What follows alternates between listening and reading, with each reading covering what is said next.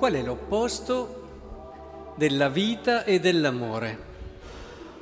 Alcuni penso che subito corrono al peccato. Corrono al peccato pensando che il peccato sia l'antitesi di ciò che è bello, di ciò che è vivo, di ciò che è amore, quindi. Però non credo sia la risposta corretta. Il peccato certamente può portare verso questo opposto, ma non è ancora l'opposto. Perché questo dico? Perché guardiamo ad esempio illustri del Vangelo e ci accorgiamo che una Maddalena, nonostante abbia peccato, poi è riuscita a trovare questa bellezza, l'ha trovata e l'ha vissuta in pienezza. Oppure uno Zaccheo, insomma, poi ognuno di noi penso che conosca, abbia un patrimonio di conoscenze, conosca la storia stessa e sa che non è detto che il peccato ti chiuda alla vita, che il peccato sia quella porta che dice no, la vita non mi interessa. E allora qual è questo opposto? Le letture di oggi fanno un bellissimo percorso che ci aiuta a dare risposta a questa domanda che credo sia decisiva per ognuno di noi, perché nessuno di noi penso si vorrà chiudere alla vita, nessuno di noi penso che vorrà chiudersi alla gioia e a una pienezza che è lì nel cuore di tutti. E nel cuore di tutti ce l'abbiamo questo desiderio. E allora bisogna che ci lasciamo guidare dalle letture di oggi.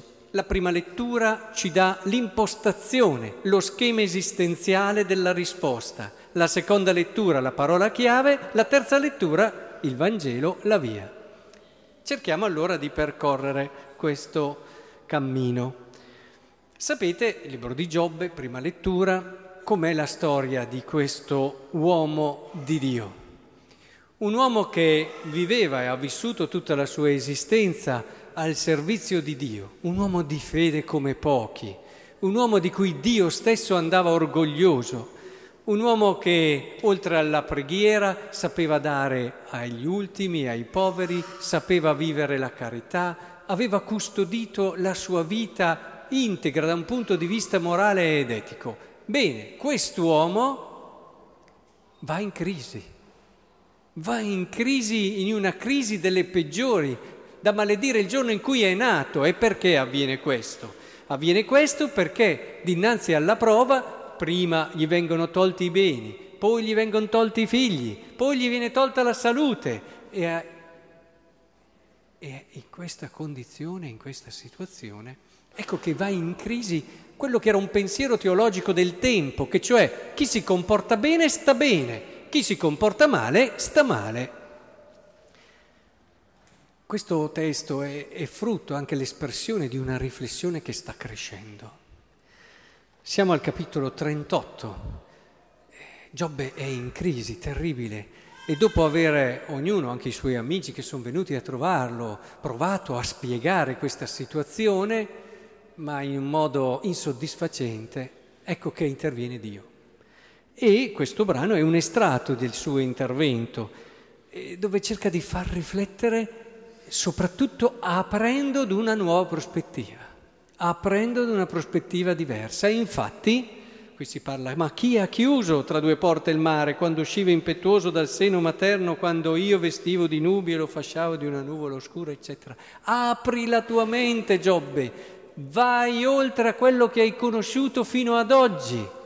Mettiti disponibile alla novità e all'imprevisto di Dio. E infatti l'esperienza di Giobbe conclude con lui che dice quelle parole famosissime: io ti conoscevo per sentito dire.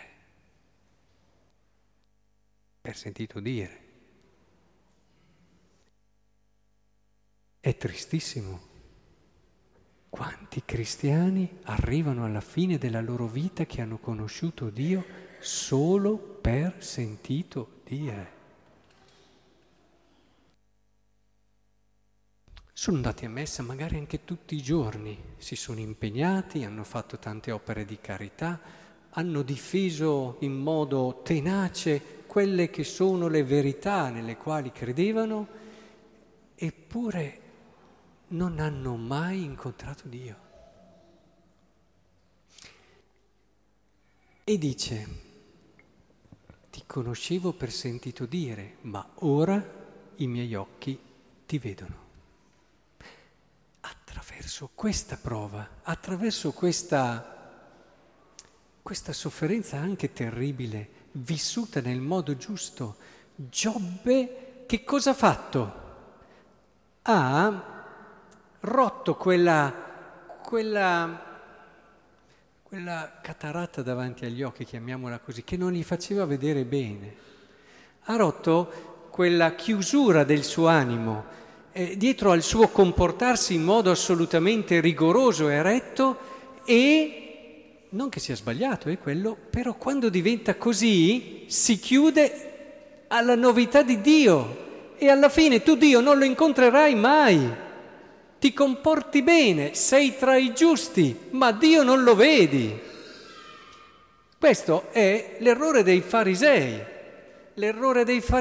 che pregavano 7 volte al giorno, che osservavano i centinaia di decreti e precetti della legge, erano attenti, si battevano per questa legge, ma non hanno visto Dio. Si sono chiusi alla sua novità, a differenza di altri che con il loro peccato però erano disposti ad accogliere Cristo perché avevano un cuore ancora aperto. Capite allora perché vi dico che l'opposto della vita, l'opposto della pienezza non è il peccato, ma è questa chiusura alla novità di Dio. Ecco che allora la parola chiave è proprio questa. Nel secondo lettura che abbiamo ascoltato di San Paolo Apostolo ai Corinzi, noi non guardiamo più nessuno alla maniera umana. Se anche abbiamo conosciuto Cristo alla maniera umana, ora non lo conosciamo più così. Quante volte rischiamo di prendere la verità di Dio e ridurla alla nostra maniera umana e la rendiamo piccola, con le nostre piccole misure. Tanto che se uno è in Cristo è una nuova creatura, le cose vecchie sono passate, ecco, ne sono nate di nuove. Cristo fa nascere in noi cose nuove, ma se siamo chiusi non nasce nulla e rimaniamo tra quelli che conoscono Dio per sentito dire. È vero che per arrivare a questo c'è una via. E la via di solito passa attraverso anche qualcosa che ci destabilizza, non necessariamente sono delle prove come malattie o prove di perdita di persone care, o insomma non sono necessariamente cose, ma cose che però ci destabilizzano un attimo, ci rompono, a volte sono più dolorose delle altre, che in un qualche modo fanno cadere quella sovrastruttura nella quale noi ci siamo messi e nella quale ci sentiamo così sicuri, tanto da dire guarda che la verità è assolutamente solo questa, e pretendono appunto di possedere una verità che non possederà mai nessuno, ma che sarà sempre un passo avanti a tutti.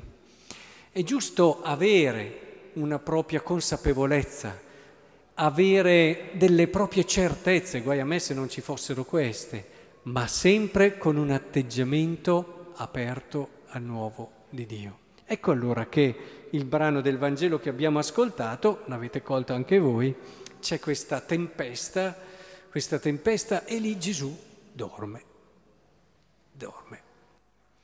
Questi si agitano più che mai e lo svegliano. Maestro, non ti importa che siamo perduti? Allora lui si alza, calma tutto, compresa la tempesta, e dice loro: perché avete paura? Non avete ancora fede. Non avete ancora fede. La fede non è mica. Io credo a quelle cose che mi hanno insegnato nel catechismo. C'è questo, c'è questo, c'è questo, c'è questo. Questo lo possiamo imparare anche a scuola con tutta un'altra ideologia e ci mettiamo, perché è ideologia se lo chiudiamo così, 1, 2, 3, 4.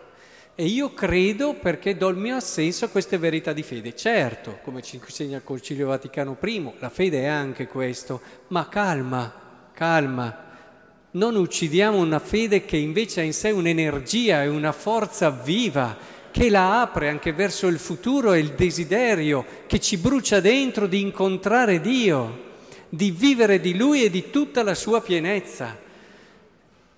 È la fede che davvero ci mantiene aperta questo orizzonte, la fede matura, una fede adulta. Siamo chiamati a vivere la vita più bella che c'è, questo lo sappiamo. Abbiamo scelto Cristo perché siamo certi che non c'è nessuno che ci può far vivere una vita così bella. Non chiudiamoci in un errato concetto di religione. Manteniamo vivo questo anelito, questa tensione, questa speranza, questa vita nella nostra esistenza. Manteniamola sempre aperta a Lui e quindi nutriamoci della Sua parola, del Suo pane, del Suo vino e allo stesso tempo viviamo secondo la legge di Dio, in quella direzione di fede che vuole trasformare il nostro cuore, renderlo bello come il suo. Che il Signore ci aiuti in questo percorso e nei momenti difficili, come ci ha detto il Salmo responsoriale che abbiamo appena pregato, videro le opere del Signore, le sue meraviglie. Così ricordiamoci spesso delle opere del Signore, anche quando tutto si fa scuro, anche quando tutto diventa grigio, a volte quando andiamo in confusione. Dove sei Dio? Ma sei questo Dio? Ricordiamo la storia è piena delle opere del Signore. Ritorniamo lì e nel momento in cui ci sentiremo vacillare sarà il momento in cui nella fede noi faremo quel passo decisivo verso la bellezza che sarà la nostra gioia e la nostra corona.